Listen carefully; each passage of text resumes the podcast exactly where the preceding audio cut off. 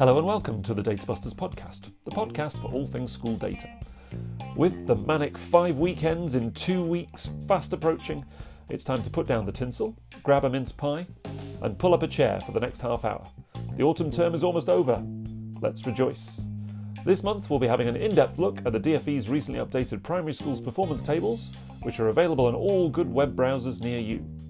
We're also going to look at what everyone needs to know about the phonics screening check. I'm Richard Selfridge, author of Data Busting for Schools, and joining me, as always, is Jamie Pembroke, Data Buster extraordinaire, insight facilitator, and all-round data guru. Morning, Jamie. Watcha. You're all Hello there. I'm all well, not too bad at all. Looking Marvellous. forward to uh, end of term and shenanigans beyond that. Absolutely. But yeah, um, otherwise all is good. And uh, I one of the most interesting things which we've been doing since the last podcast was again getting Data Busters out on tour. We've been to Boston, we've been to Northampton, Yep. um, and talking to teachers, and um, I've been talking to people all around the country. And obviously, we've been spreading the word of sensible use of data. Yes. Um, and listen to what's kind of occupying people's minds in the first third of the academic year. What's what's your uh, um, take? What have people people been bringing up with you? well, I, I think that the, uh, that the the Ofsted thing rumbles on. So that's that's obviously a big thing. Uh, Ofsted, you know, n- now that the decision not to look at schools' internal data has really sort of uh, thrown things up in the air and thrown a spanner in the works and and what have you. And so schools are still now you know, re- thinking about what how how they should be collecting data, what data they should be collecting, should be collecting any data at all. Uh, and- But the great thing is that schools are now reevaluating the purpose of data. So it, it, it is giving them that, as we talked about before, it's giving that opportunity to think about that, um, think about why they collect data, what they use the data for, uh, possibly reduce the amount, um, change the focus away from accountability, more towards sort of teaching and learning as it should be. So hopefully, sort of starting to get systems uh, in order. I think there are still a lot of schools that are running to catch up with this, and maybe some that are, you know, just uh, uh, putting the blinkers on, putting the hands over their ears, and just carrying on regardless, carrying on with their old processes that they've been doing for donkey's Yeah. years. So, but evidently, there are a lot of schools that are having a good old think about this, which is a good thing, positive thing. Absolutely, and yeah, your experience will be similar to mine. Going into schools and talking to people, and you can see that, that most of the messages seem to have got through to people. That we are well beyond levels by now. You shouldn't be recreating that. You should be having a really good think about what information are you collating, what are you gathering, what are you uh, doing some analysis with, and what are you're going to do with that information. Um, and that's again, it's it's. I, I'm almost I'm almost shocked at how much better the position is now compared to let's say four or five years ago. But there's still quite a lot of work to be done. But then, yes, true, uh, absolutely. But then uh, there are evidently a lot of schools that are still stuck in that kind of levels world. Uh, I have conversations with head teachers, um, senior leaders regularly um, through work Insight, and, and it does surprise me that there are still schools that are um, for, for, for whom the, the, the main purpose of their tracking is, is to measure progress. And in order to measure progress, they are having to come up with some kind of abstract kind of scale. Uh, they're still counting points, three, four point scales, four points progress per year, bonus point for mastery after Easter, that sort of thing. That's still very common. Six point scales, still very common. Point half term, even decimal scales. You know, children are apparently going 2.1, 2.2, 2.3, 2.4, up to 2.9, starting year three on 3.0, 3. You know, that is still happening. And and so schools are still really, really into measuring progress. And and uh, and I have tried to say, you know, it's liberating Yeah. once you accept that progress is not something that you can measure mm. or easily measure, particularly with teacher assessment, which is actually, by mm. definition, incredibly broad and incredibly subjective, that we can't really convert a teacher assessment into a number for this purpose. Once you accept that, Yep. then you can move away from these things and you can start to get things right. But until mm. you accept that, you're probably just going to get continue to be entrenched in this world of levels. They're not even sub levels actually. When you're starting to get down to those sort of measures that I just talked about, you're talking about sub sub sub levels. So Yes, absolutely. It's and still if, going if, on. if if you are listening to this and wondering, you know, if things are still happening in your school or in, uh, um, you know, in your mat or whatever that, that in your local authority that aren't quite right, come along to one of our data busting days Yes. or get one of us in because because it is it's been fascinating seeing the looks on people's faces as they begin to realise, oh, okay, so we could do it differently, and there is a way of doing things that will Yeah. still give us uh, Yeah. useful information which we can act on. when, so when, when you do these things and, Yeah. and then you, you look at people's faces and you Yeah. can see people kind of like looking and go, oh no, they're sort of shaking their head, looking down, Yeah. yeah, yeah we Yeah. do that. We do that, Um, exactly. We but, best move on. Yeah, Exactly. we, we need we need people to come along to these things and engage in this conversation. And, and Hmm. as I say, it is definitely happening. Um, and we're seeing this at Insight. We're seeing more and more schools moving away from those kind of uh, those traditional ways of tracking and starting to look at right. Okay, what is actually useful? What tells our teachers something? You know, Yeah. so let's focus on that. Let's be really quite ruthless. That was in that that that, Hmm. that was in that um, data management report in 2016, wasn't it? Hmm. The uh, be ruthless. Only collect what data is needed to support children's learning. You know, and I think that schools are starting to do that, but not all, and we need all schools to do it. Exactly, we do. Um, and then one of the other things, which obviously, because we've now had a, um, the first uh, release of um, statistical release of the Ofsted inspections for the autumn term. Yes. Um, and uh, that was quite interesting because we heard from Sean Harford, Ofsted's National Director of Education. That Yeah. he wrote a blog piece, which I'll put in the show notes. Um, uh, and he was saying that so far, schools with more pupils from deprived backgrounds are still less likely to be judged good Yeah. than those Yeah. from more affluent backgrounds under the AF, just as they were under the last framework. Yeah, I mean, Which it's I- yeah, yeah. it's depressing, but it's not surprising, and it's always Yeah. been that way. So, yeah, And Sean is acknowledging that. He's saying that some support, and I think you, you are. It's the nature of um, of the inspection framework. I think you know the positive is that for a lot of schools, they they just not having to have the conversations that they were having. But again, if you're in a school in trying circumstances, difficult circumstances, um, and if you are going to be judged on the outcome of your pupils, it's highly likely, and the evidence shows that it's it's much harder for you to uh, to convince Ofsted in their initial checking exercise that, that you're doing a good job. But we'll see how that develops over time. Again, so I don't think it's it's any massive surprise, um, but we'll see how that develops. Yeah, I mean, it's something that I'm I'm, I'm keen to explore more, and I, I think we are going to mention that you know the Ofsted info uh, Yeah. website that we, we Yeah, we've absolutely, brought out. that's really So, useful. yeah, I mean, it, Mm. at, at the moment version one, um, but I think version two we do want to start doing some more analysis along those sorts of lines. So linking. Um, uh, link, linking the outcomes So explain. uh, to, so to results and to, to and, and to sort of deprivation as well, all of which is out there in the public domain, which can feed into that. so explain what, what what does the website do? Right. So, I mean, Ofsted Info really is just, uh, uh, well, just. Um, so it's an online database of Ofsted inspections that we, we've developed at Insight. It's completely free. Um, we're not making any money out of it. It's a free tool. So you can go in and you can put in your local authority from drop down. So it's Ofsted.info. That, that's, that's the web address, Ofsted.info. Uh, you, you, you put in your local authority, you then choose a school, your school or, or any school, and uh, you can see uh, the Ofsted inspections that have happened in a particular time frame. So by default, it will be within the last year, including the latest data release. So it's obviously more recent inspections that, that have happened this term. Um, And you can then shift that timeline. So you can choose a particular uh, timeline, so, it's so time frame. So it could be from the beginning of this term. Or, for example, if, if you were last inspected back in 2015, you could hmm. put a time frame around your last inspection in 2015, and you can see the schools that were inspected in that time frame. So you can see all the hmm. schools that were inspected in your area around that kind of time frame. And then you can filter it again to see of those schools that were last inspected around the same time as you, hmm. which ones have since been re-inspected and when, or those that were last inspected around the same time as you that have not been re-inspected. So they might be Yeah. like due as well. So you're thinking we're due an inspection. Oh, and these schools are also due. Uh, And then there are links to the performance table, so you can see the results, which we're going to talk about in a minute. Um, And there's links to the Ofsted website for each school as well. You just click on on those links, and you can get down to those schools' reports. Uh, you can expand the search to by area, so you can say within 10 miles of my school. Um, inspections uh, within 20 miles, wherever you've got a little slider. And you can sort the inspections by distance or by date or by outcome or whatever. So it's really just taking that data in the management information, the, the Ofsted management information release, and putting it into a much more accessible uh, online intuitive database. Um, so yeah, yeah, yeah, do do check it out. Um, Yeah, we've got stuff. some ideas for version two, but at the moment it's it's literally like a, a filterable, uh, easy to use table. Mm. And it's neat. Yeah, it's really neat. Yeah. Good. I, I, and I'm sure schools will find it useful just because, again, you know, we're all, uh, everybody doesn't want to be, nobody wants to be too far away from the flock. We want to know what's happening. Yeah. If you can find out who is being inspected near yeah. to you, uh, yeah. very useful. And, and, and, Ofsted released that. They, they update that data every month.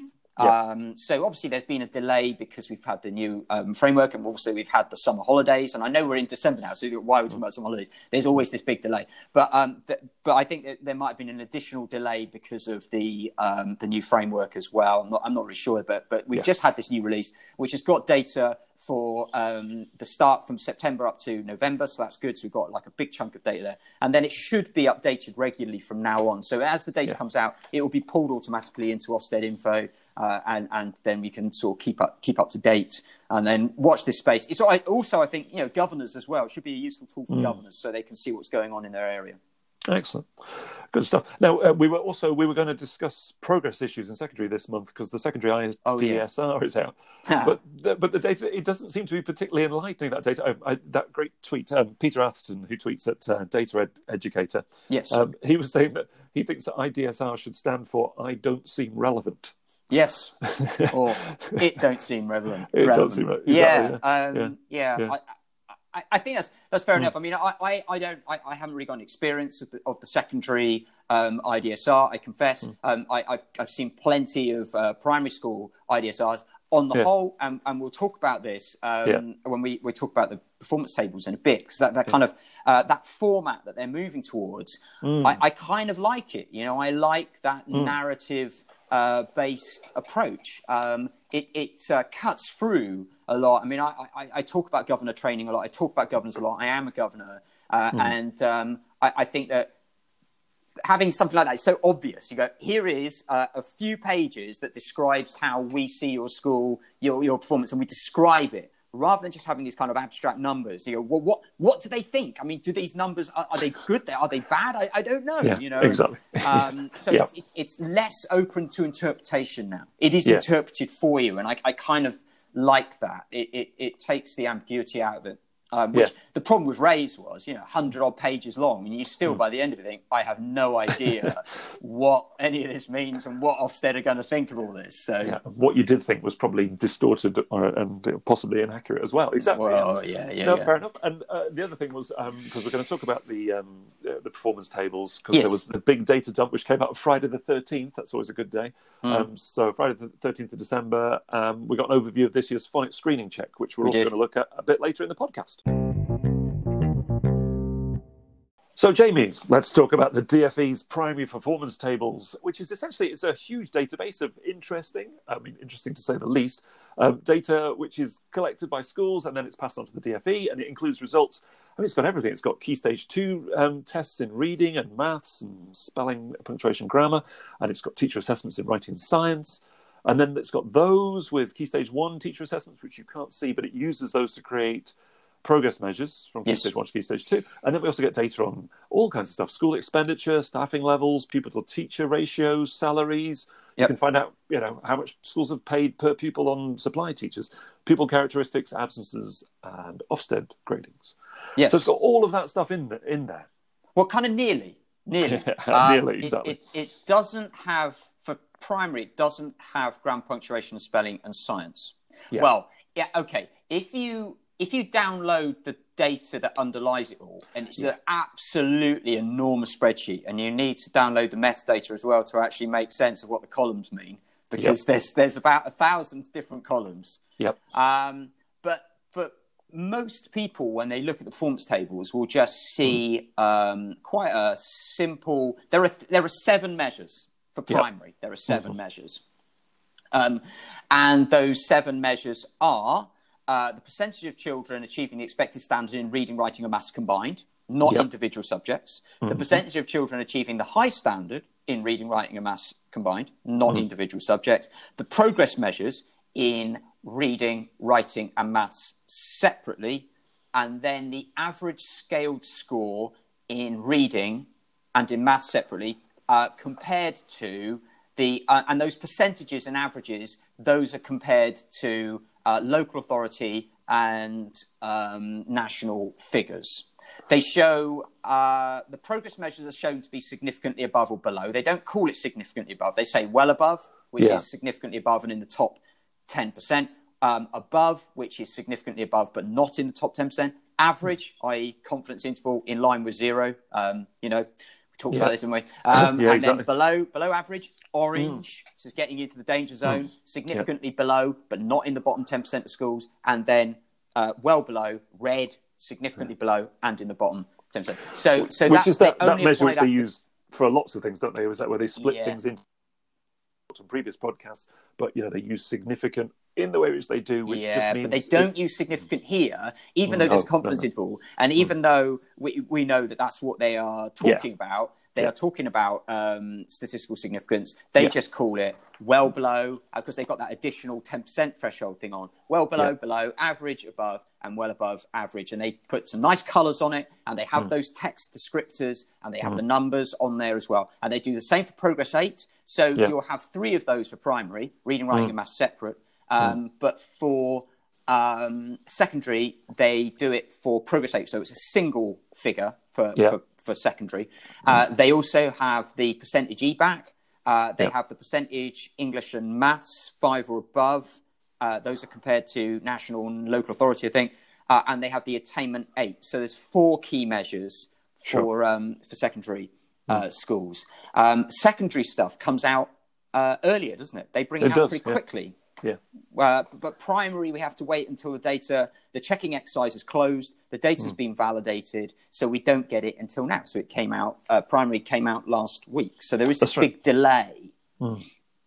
yeah, and it's it's it's fascinating because there's a huge amount of information within these tables, and it's a it's a data table. It's lots of information there, um, but they um, but they clearly steer you towards the overall performance. Well, of course, Uh, yeah, yeah, Yeah, yeah. that's- So the key measures, those are the reg, those are the statutory measures. Those are the reg, those are the measures that the Hmm. DFE have sort of deemed uh, to be those those main, which which uh, by the way, um, those those main measures are the ones that by law schools have to link to or have on on their websites. Yeah, Um, But it is only, uh, obviously, for um, secondary schools, it's GCSE E results. And if they've got a sixth form, they'll have their um, A level results in there as well. sure. Um, that is right, isn't it? They, they've got the they've got, Yeah. yeah, they've got the sixth form results in there as well. Um, and then the, the primary schools, it's only key stage two. So obviously Yeah. there are four statutory assessment points uh, in a primary school. Key stage mm. two, that's in the performance tables. Key stage one is not, except as you you know, as except as you alluded to earlier, that, that mm. as as as part of the, the prior attainment. So you can look up for the for the key stage two cohort, you can look up their breakdown by prior attainment. How many of them were low, middle, or high prior attainers based on key stage one? So you mm. can access that, but it doesn't tell you what the key stage one results were. Like in 2019, you couldn't see what um, you know Leafy Green Primary School's key stage one results were in 2019. You can't see that. Um, you can't see the phonics results, and you can't Yeah. see see the percentages meeting good level of development um, in, in the foundation stage profile, and, you know, in the reception year. You can't No. you can't see that. So they don't have that data, and that's not in the data that underlies it either. So even if you download the massive, great beast of a spreadsheet, you can't get that data in there either. No, it's not in there, is that? So yeah, it's so definitely about key stage two for primaries and about prim- GCSEs, but obviously for secondary. Exactly, and the focus is definitely on um, overall performance, as in as in Yes. results in in um, assessments. Yeah. because you can get all that information about absence and pupil population. You can. and again, it's a it's a strange beast, isn't it? Because um, I don't, I think you're probably the same as me. I really enjoy every now and again wasting a, a, period of time just Oh, yes. going and digging into it because you can Oh, yeah. find all kinds of things Wow. about workforce and finance. Uh, Well, yeah. I Yeah. mean, I, I don't. I, I suppose I, I'm not. Uh, I don't tend to look at that as much. I, I Oh, yeah, you suppose. see, I do. Every now and then, you should do. Yeah. Ken. You can go in there and you can find because you can find out. Yeah, I say, how much money does the school spend per pupil on supply teachers? I mean, why you need to know this, I have no idea. But you can if you want to. I, I You know, I out, know, I'm, you know. I, yeah, I know. Um, Full-time and- equivalents, you well, can find out how like much the pupil spend on- premium money. you Yeah. know, how much money Yeah. they get for pupil premium, um, which is, I, I suppose, if it's a school that I know well, Yeah. then I'd look at it. If it's a school like you know, I'm a governor, then obviously I'd be interested in that. Um, if it's a school I'm, I'm doing some work with, quite close work, then I would have a look at that. But as a whole, I, I, I, I'm more sort of No, obviously I, I work in this world of, of, of results. I suppose I look at that. But Yeah. actually, that's quite. you- You're right. That's quite illuminating to, to It see is. that you're right. Yeah. That, that, Well, I find if- it when you go in, if you're looking at supply teachers, maybe, or there's a lot of Exactly. chain, turnover of staff. Yeah. average salary of teachers, for example, is Yeah. a really good indicator as Yes. to has has the school got an experienced teaching staff or have they got an inexperienced teaching staff? Um, and certainly from a teacher's point of view, you know, particularly if you're looking at um, moving schools or if you're looking at finding out a bit more about a school, that that tells you quite a bit. You know, it's one of the things when I work with the Driver Youth Trust, one of the things we mm. always talk about is average tenure of teacher, because it's very different if, if the average teacher in your school has been there for three and a half years compared to if they've been there to 13 and a half years. Yeah, it's just that you, the school's in a different Yeah. position. You know, Yeah, and sure. the challenge is Yeah. different. So, yeah, so you can spend hours. I mean, not that anybody, well, other than people, data nerds like us, I Well, can't that- That's the big question. You know, that's Yeah. the big question. Yeah. Who is looking at this data? Exactly. And- who's it and for? what is it for? And and overwhelmingly, people who are going to look at it are going to look at results. Yeah. You know, that's what, what- that's the main thrust of it is the results. Uh, but you're absolutely right. To have a look at that underlying sort of contextual information can give you maybe an idea about why the results are what they are. Yeah. Um, but but so I have I have various issues with it. Mm. I, I like it from a sort of you know this sort of selfish point of view. Go, oh, look at all this data that I can look Yeah. Mm. at. But who is it aimed at? It's in the public domain, so is it aimed at parents? How many parents really look at it? And the other problem is how many parents actually understand what they're looking at. Yeah, are they are they properly uh, exactly? We discussed this at length at DataBusters things. You know, Yeah, how how useful is this information? Are, are the people who are looking at the information are they getting the wrong end of the stick? And Yes. is there anything we can do to to to improve their understanding of what all this actually means? Well, I, I think this is a really, yeah, I, I think it's a real, it's a really good question. It's a really tricky one. So, for example, we look at a school, could be secondary or primary, uh, that has a primary's got a progress score of minus 1.7, or Yeah. a secondary's got a progress score of minus 3.5 or whatever.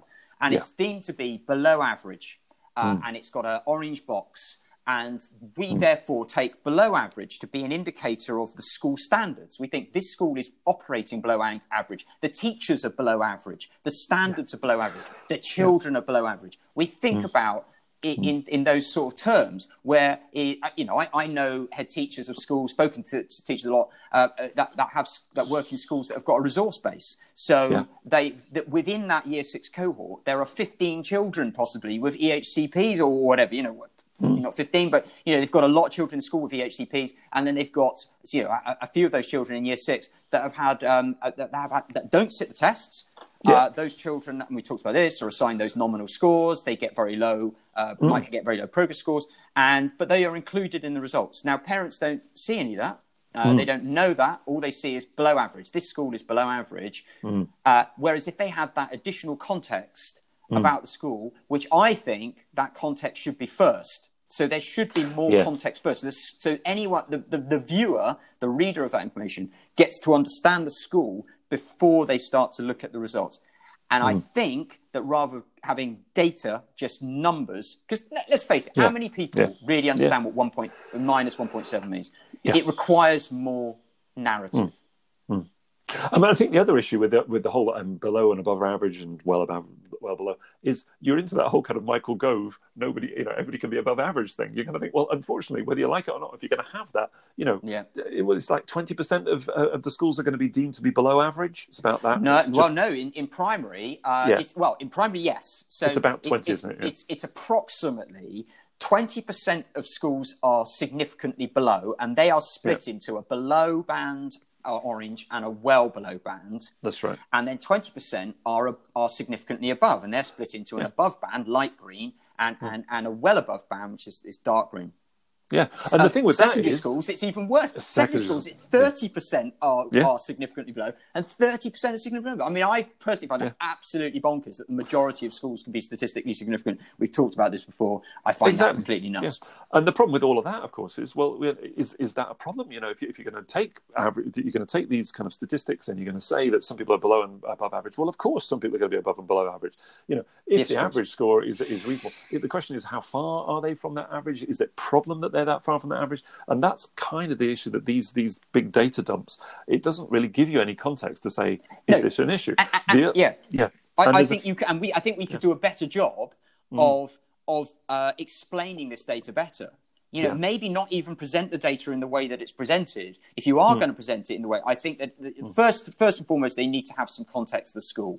They need Yeah. to, they need to know that. I mean, I've heard that I've I've spoken to head teachers on a couple Hmm. of occasions quite recently who have a resource base in their school, and the Ofsted inspectors aren't even aware of it.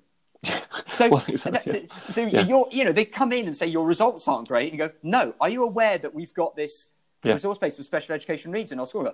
Oh no, I didn't know that. Oh, no, Yeah. now you say it, now you say that. Oh, that's, that's all changed. everything. How everyone should be aware of this. So, Yeah. so that's the first thing. Um, mobility is a is another issue. You know, Mm-hmm. um, movement in and out of school. There are other contextual factors. Mm. Yeah, know, exactly. I know this sort of Yeah. deprivation, um, this sort of ethnicity, EAL, languages, things like that are, are Mm. all useful things to know about. Exactly, and there's other things you know that, that within the context of this data, which I think again, if you're coming to it um, without much knowledge, let's say if you're a parent looking at it. Um, and you're um, or a governor, and you don't know too much, and you look at it, the, you know, you're you're given these uh, these these figures which say you know average, above average, and then that kind of steers you to think something about the school. And the problem with Yes. that again, you know, you you have to drill down into the data. At least there is now three, three years worth of data. You know, there is some memory within the system. Because again, one of my big criticisms with education data uh, far too many times is there's no memory. But at least Yeah. here you can get the last three years. You have to look for it, but it's there. Yeah. And then when you look at the last three years, then you'll see that that schools move around all the time, and that's kind of what should be happening at primary. If you've got a relatively small intake, if you're only taking thirty children in a year, um, then you would expect the, the progress numbers to be moving from below to average to above average, maybe even one year well above average, maybe one year well below average, and that's perfectly that's what you would expect. Well, you know? this this is why you know that, that Yeah. in, in ASP they've got the three year average um. Yeah. uh, measure. So you just uh, if if you've only got small numbers of children, then yeah, I mean mer- merging those three cohorts into one to create one bigger cohort um, comprising three years worth is is maybe that that's that's a sensible thing to do, which you can get in ASP, but I don't think they've they've done that in the performance tables. You do have three years of data, so you can see things going drill up into down. it, yeah. What people need to understand is that in in a primary school, obviously, and this is something else, they could say that uh, cohort has 30 children, they're worth Hmm. 3.3% each. You know, so having some idea of what the, the percentage value of a child and their impact on the results is. So Yeah. uh, it may be that you're five percent below national average, but in many primary schools that won't even be a child. Yeah. Um, so that that's a, that's a sort of a, a, another thing. Um, And then finally, the thing with, that, which is always frustrating is the fact that so the government call it a number of different things. So they call the performance tables, Oh, yeah. and then they've got this website which is compare school performance, find and compare schools, which is that's slightly better, but Yeah. they've still used the word table. Now I think that they're using the word table to mean like a big database or a big you know Excel spreadsheet type table. Yeah. But of course, the thing that jumps into people's heads is league tables because Yes. they're used to looking at. Yes. And when you look at the, the the compare school things, as you know, as you know, suddenly you've got a whole list of schools that are kind of being placed in order. Yeah, absolutely. So, so well, you can you can look up a local authority, can't you? Yeah, there's an option to look for for, an example, individual yeah. school, or there's an option to look for a local authority or a map. So many people do this, and I know local papers do this, don't they? They they log, Absolutely, they look yeah. for uh, I'm Yeah. from Gloucestershire, so they'll look up they'll look up Gloucestershire, and Yeah. then uh, you can rank schools in order by the chosen results. So it could be Yeah. by the percentages achieving expected standards, or it could be Mm. by progress, and then you get the schools at the very top. Uh, and the schools at the very bottom, depending on how you order it. So you and might it looks like it, it's a list, uh, like a league table, Yeah. and it's not. Because I did Yeah, that yeah. for for the the Gloucester um, local authority. I had a quick look. So the top performing primary school, if you order them by reading, it's got a huge progress score. It's like Yeah, plus yeah, yeah, plus 7.9. point. Yeah, and it's got this mad confidence interval that you know because it's a small school. It's a small school, yeah. So it goes from you know possibly three point six to twelve point one would be our confidence interval. I mean, whether and we've talked about confidence intervals and the problems with that, but they recognise that that's a fuzzy measure. Yeah, So and it got these- overlaps. So that co- that school's confidence interval, they're, they're Yeah. at the very top. Yeah. Um, and then you can go, you know, into the 40s, and you can find schools who've got confidence intervals that overlap the first school yeah, theoretically. so so they've got yeah, you've got another small school that's got a progress score of plus one point something, 1.8, 1.9, Yeah. plus two, and, and and they've got a really big confidence interval that yes, absolutely, very very you know substantially overlaps Yeah. that school at the top. Yeah. Um, I mean, the And other thing is, yeah, you- oh, it drives you nuts. Yeah. Yeah, well, yeah, and, and the other thing is you, you don't you don't really know what you're looking at. So you see those progress scores, Yeah. and it may well be an indication of fantastic progress between key stage one and key stage two. It may be that because of the context of the school, and this does happen, if you've got a lot of a high proportion of children for whom English is an additional language, they may have low start points and make amazing progress. So it might be uh, that they have made uh, progress, but it might be uh, a cohort, thi- uh, Yeah. a kind of a context thing.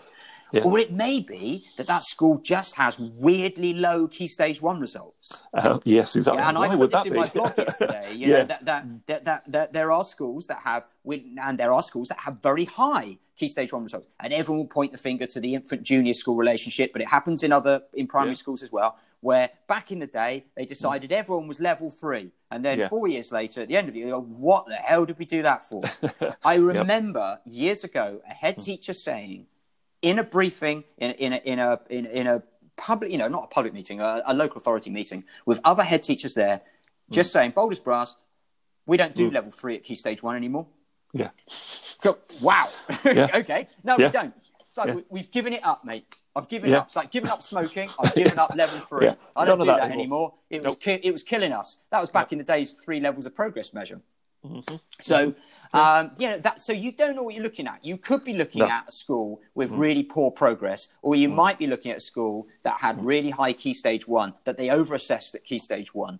Yeah. Um, who, who knows? Then you have the whole reading, maths, tested subjects versus Yeah. writing, teacher assessed. And you see these crazy things where, Yeah. you know, so, so you can imagine this, right? Schools Yeah. got below average scores, progress scores in reading and maths, and then uh, above average progress score in writing. And that happens. And parents might look at that, some might look Mm. at that, accept it at face value and go, oh, so children aren't very good at reading and maths, but they're really good at writing in the school. Yeah.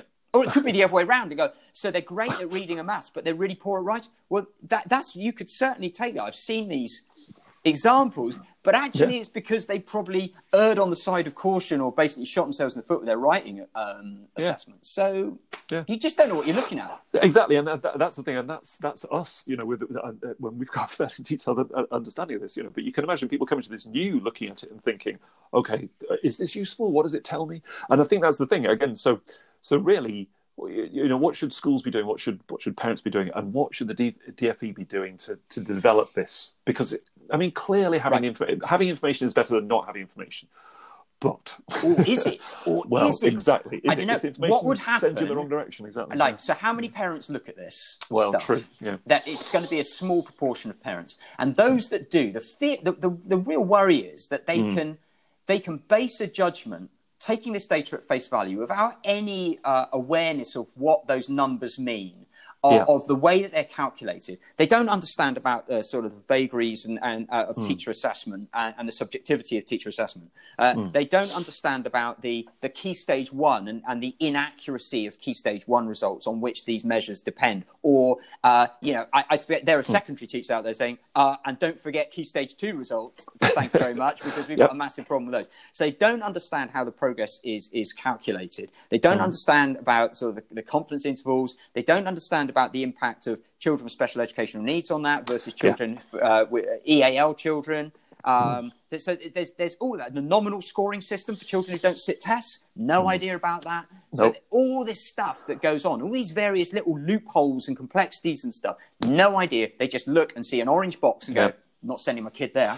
Yeah, and they're not aware of all the perverse incentives that schools And the perverse have. incentive, if, if absolutely. you want to massage your figures, you know, you and, know, and, and it's uh, kids well i mean yeah, this is the crazy thing others, about, yeah. Mm. about primary versus uh, secondary Mm. primary have some control because they have control over the start point the key Yeah. Mm. stage one result and they have control over say writing yeah, they have less control over reading and maths obviously Mm. but secondary schools don't have that control No. Mm. they don't administer the i mean it'd be interesting to see what would happen if if Yeah. the key stage two test took place in a in a secondary school it's a great know. thought experiment as well, isn't it? You'd love to see somebody actually do it and actually do some key stage two. well you'd need control groups wouldn't you Yeah. you'd need at the same time so so groups of children stay in the primary and then some groups of children go off to the secondary and they sit Yeah. in a drafty hall Yeah. with someone looking very intimidating with a stopwatch Well, I say it's a great thought experiment. turn You say, papers over what would it be like if rather than doing the key stage two um, tests in year six, you did them in year seven?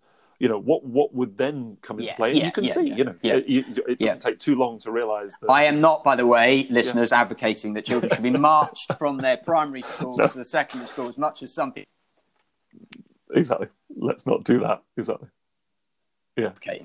Exactly. Um, so I, But- I think that I think that the, the performance tables, you know, they, they could be useful, Hmm. um, but I think that they lack explanation, um, Hmm. and that's what worries me. That that people might make decisions on Hmm. schools um, without. Uh, wi- without really fully appreciating what they're looking at, and that's really Hmm. worrying. Um, and and I would like it if there was more uh, narrative. And, and I think we can do a Yeah. better job. Context first, and then Yeah. things like you know maybe we should get rid of progress. I mean, in primary, I am Mm. increasingly coming around to the idea of getting rid of progress measures. I think they're too flawed. And this Mm. year, with the new Key Stage One results, getting to the end of Key Stage Two, they're going to be, I think, worse. And then, of course, we've got the whole um, controversy over the reception baseline. Maybe Mm. we can just present you know, the, the, the attainment and say like in in the school 56% of children achieve the expected standard in reading writing and maths but provide some context around that so uh, this is below the national average but is in line with um, the results of s- similar schools. You know we've, we've got these sort of families of schools now like the EEF has developed and you could show how those results compare to those. I'm not trying to make you know shouldn't be making excuses i suppose and saying oh it's fine to have low results but maybe providing some some information around um, and, and putting that alongside the context of like they've got a high proportion of children with special education needs this many children did not sit the test this many children were new to the country who knows Yeah. you know you can make it much more meaningful by providing yeah. um, that sort of information Exactly. I mean, I just wonder, you know, for example, when you're looking at um, the, the the list of schools that's been put in order of of a progress measure, which we know is a, is, an, is a fuzzy score. Yeah. Um, you know, you could you could present that with a like a um, you know a box and whisker type uh, um, di- diagram next to it, uh, indicator. So you can say, you know, as we do it elsewhere, to say, you know, this is there's a big overlap here. This school might be, you know, these schools are very similar. Because otherwise, you end up the thing again. My favourite, you know, Michaela School in secondary, which which you know, eh, I've been to Michaela. It's a fascinating place, but they they're forever um, people saying, oh, they're fifth in England for their results, uh, and they are. But that's only if you assume that, that, that a progress measure is absolutely accurate yeah um, and that it doesn't have a confidence interval. And the, the DFE themselves put a confidence interval around it.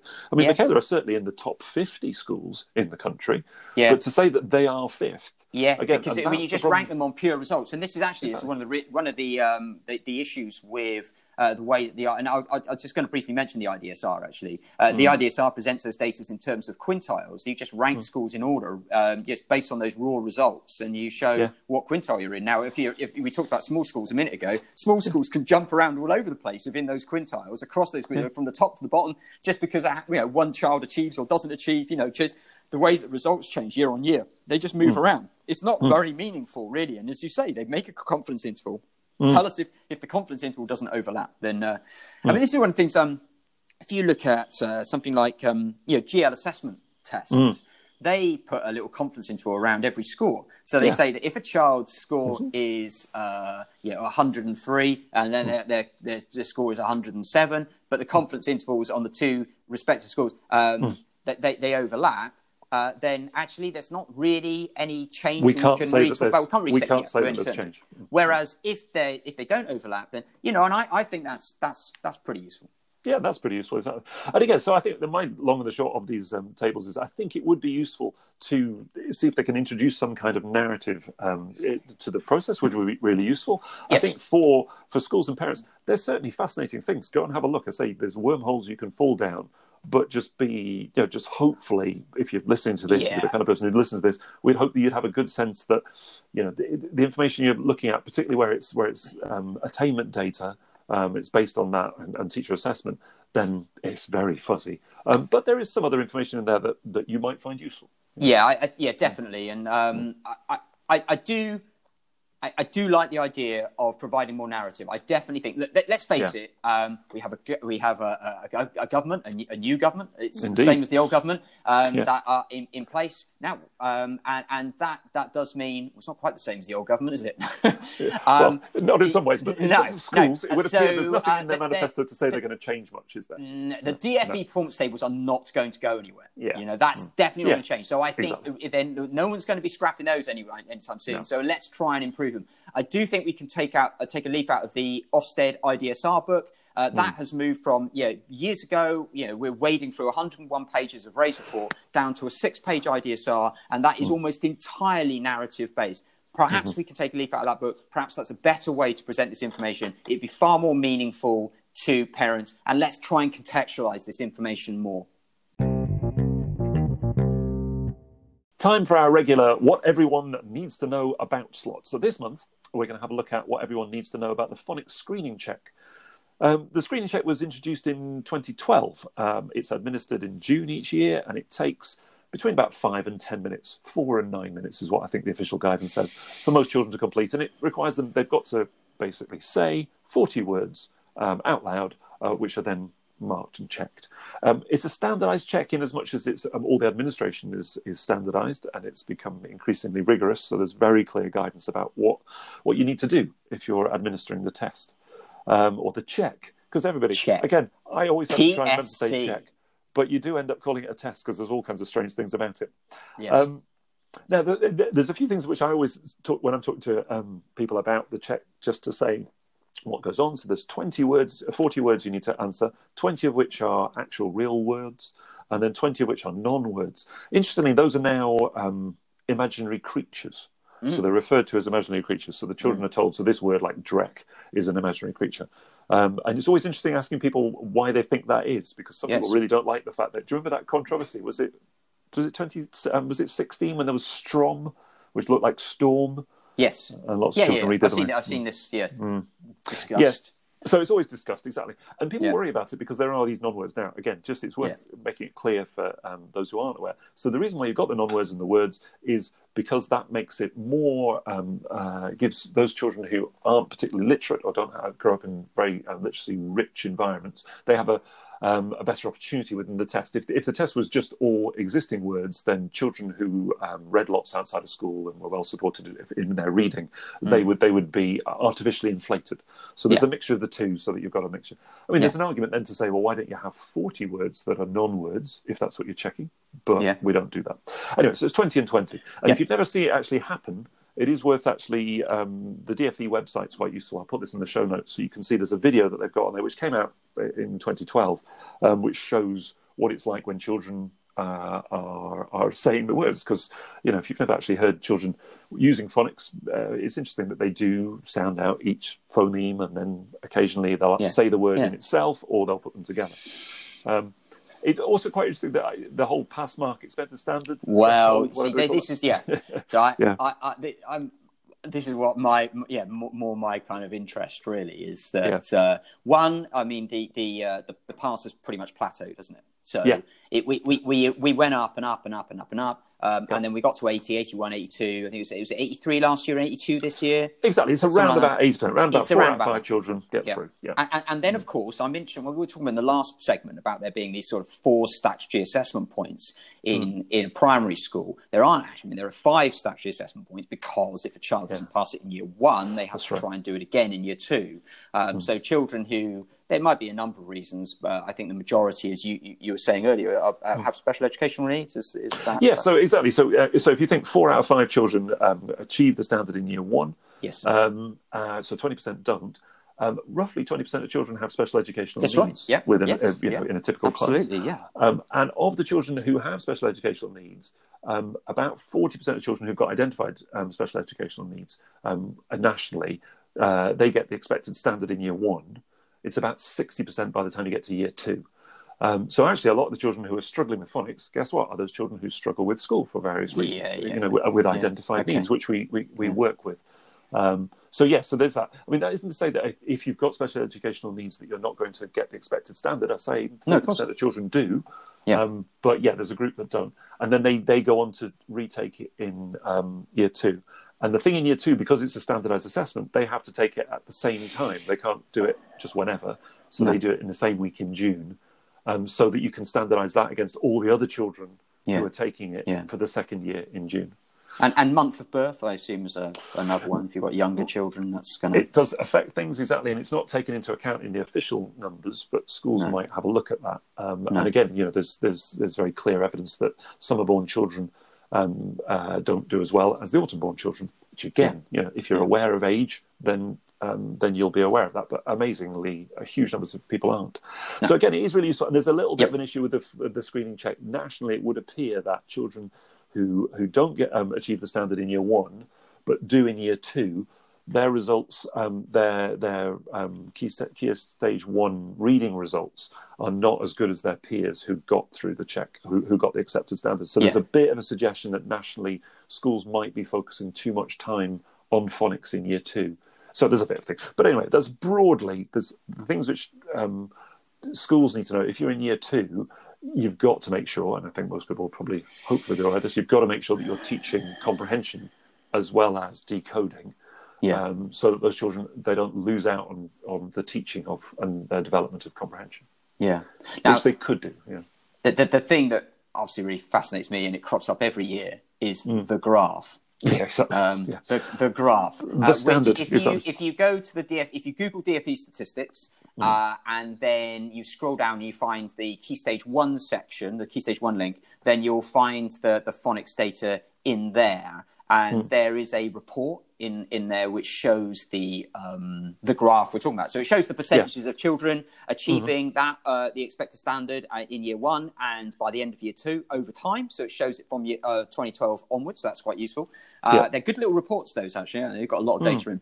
And then they've got the graph, which Yeah. shows the numbers of children nationally yeah, achieving each of the marks. So achieving no marks, one mark, two mark, three, up to 40. And of course, we watch the line moving along, Mm-hmm. hovering along the very bottom. Hardly any children yeah. achieving few between hundred nationally, exactly. yeah, Yeah, and getting then 17, it gets 18 points. to 32, and it is like Ben Yeah. Nevis, isn't it? It's just like Yeah, it just boom, shoots just up. Exactly. shoots up. It is very, very steep, um, and uh, that that I always found interesting. The first year they did it, Hmm. where they announced the pass mark in advance. Yeah, they told everybody it was going to be 32. It's They been told 32 everyone every gonna be year. but the What first we year they told us it was- was in advance. Yeah, What we saw on that graph, I think, was there was a dip at 31. that's right. Hardly So children, 31. you a few hundred children, or Yeah. maybe a thousand children, achieved uh, 30. Yep. but There were more no one children getting achieved 30 31, 31, and then exactly. bang up Yeah. it went and there used to be this like little um like little batman kind of ear at the Mm. top of the peak because you know loads of children got 32 and then it, it sort of dropped back down again Yeah. um, I think that was a thing in the first. Anyway, um, I mean, we all Yeah. kind of know that it's going to be 32. They don't announce it in advance, but then, you know, sure. Yeah. enough, it's 32. Yeah, So. I, I, the graph I think is interesting. I wonder Hmm. what that graph would look like if it wasn't. Of course, we're never going to be able to see this, you know. But it's like if a tree falls in a wood, that sort of. If, if no one collected the data, Yeah. what would that graph look like? well, exactly. if it was yeah, just yeah. used purely for diagnostic purposes, and it wasn't, yeah. yeah, Exactly. Yeah, no, if it wasn't, it wasn't being collected, and it, it didn't have some. Again, it is theoretically low stakes. It is theoretically a check, um, but but you're ranked in order on the IDSR. yeah, exactly. Um, And there, there's plenty of uh, evidence that, that certainly these results in phonics are linked to Key Stage One. They're done, you know, that's done nationally, and Ofsted inspectors would, would do that. You know, look Yeah. at the proportions of children who achieve phonics that went on to achieve the expected standards in reading at Key Stage One, and then on maybe at Key Stage Key Stage Two as well. So I, I think that you know you can't we can't really say, and this is another this is another concern about the supposedly low stakes multiplication Yeah. tables check uh, that the data will be in ASP and will be made available to Ofsted. So Hmm. that sounds pretty high stakesy to me. Yeah, exactly. And it is fascinating. Again, the, the, the, the when you look at the data, in particular the graphs of the data, the interesting points are around the expected standard mark, which, as I say, has been 32 out of 40 the whole way through. Um, so around there, but also the 38 plus, because that's where you're getting everything right. And again, that that that's jumped around year on year, depending on you know because the, because the phonics check comes out each year. But the data broadly tells us that actually most people, children, are now being taught phonics um, to you know well enough so that they get the expected standard. The children who don't achieve the standard, um, a good percentage of them have special educational needs. Some of them don't, but they may have emerging issues, but they don't. And uh, again, there are some issues within school. Just thinking about making sure that you're you're helping children in year two as they go through. So do, So do you think? Do you think that that graph then? Do you think that that is what you'd expect? Do you think it's right, or do you think it's odd? Well, I mean, it is fascinating the fact that there's, if you look at the graph, there's, there's very few children who are getting less than the expected standard and, and more about. No, I, I don't. Do I think it's odd? I think if you're teaching phonics well and the way which um, uh, the phonics check works, the majority of children should be able to uh, decode words using um, phonics. So you'd expect them to be getting most of the answers right. Um, whether you'd expect a very steady climb from 31 to 32 all the way up to 40, which is what you tend to see, that's interesting. That's mm. interesting. Mm. Yeah. Yeah, but there we go. I, hopefully, if you've never seen the phonics screening check in uh, in um, it being administered, I say go and have a look at that video. It's really useful. Um, and if you are in year three, four, five, then you should have access to the information yeah, about absolutely. your class yeah. because uh, yeah. children may have not reached that check, or they may have been very close to it. And you, you re- it's really worth knowing who are the children in your class who haven't had any problem with phonics, and those who are hovering you know, if you're if you're getting five or six of those wrong, that's interesting. Um, and certainly, even maybe year seven teachers, it's probably worth at least knowing which of the children didn't pass or didn't get the expected standard in year one or year two. Yeah. Um, and, and I say that information isn't usually around, and this is the thing which we keep talking about. You know, if you're thinking about your tracking system and what are you yes, actually definitely. putting in there so that people got access to it, it's a key thing that you should have access to. Yeah, you know, definitely. All teachers, and it yeah. is amazing how we, you know, yeah. we bring this up in our data busting yeah. uh, tools. And when I when I do mm. sessions mm. with schools, and, and, you mentioned this. It's like, it still surprises me how many teachers are unaware of the prior attainment of children in front of them. And yeah. I mean by prior attainment, I don't mean last year's teacher assessment necessarily. I mean the statutory assessments, whether that child achieved a good level of development at key stage um, at foundation stage, and if they didn't achieve good level of development, which were the early learning goals that they didn't achieve it in? You know, what, yeah. um, did they achieve phonics in year one? Did they achieve it? If they didn't, did they achieve it by the end of year two? What were their scores? Did they get them all right, or um, and, and what their key stage one results? What did what were their what was the comparison between their scaled scores at key stage one and their teacher assessment at key stage one? Were those in alignment, or were they a bit kind of out of kilter? You know, there, there's yeah. there's there's a lot of information and that's the purpose of having a tracking system is to mm. i think the primary purpose of having a tracking system is to keep teachers informed. It's yeah. not to report to well it's clearly not to report to ofsted inspectors now because they're not going to look at that stuff. no exactly. So, so therefore think about, about keeping teachers informed. That should be a rich source of information to hopefully uh, yeah. help you do your job better um, keep you informed about the, the, the, where children are at or where they've come from Absolutely. Good. So I think that hopefully we've covered what everybody needs to know about um, Phonics Screening Check. If you've got any comments or questions or anything you want to share with us, then please do get in touch.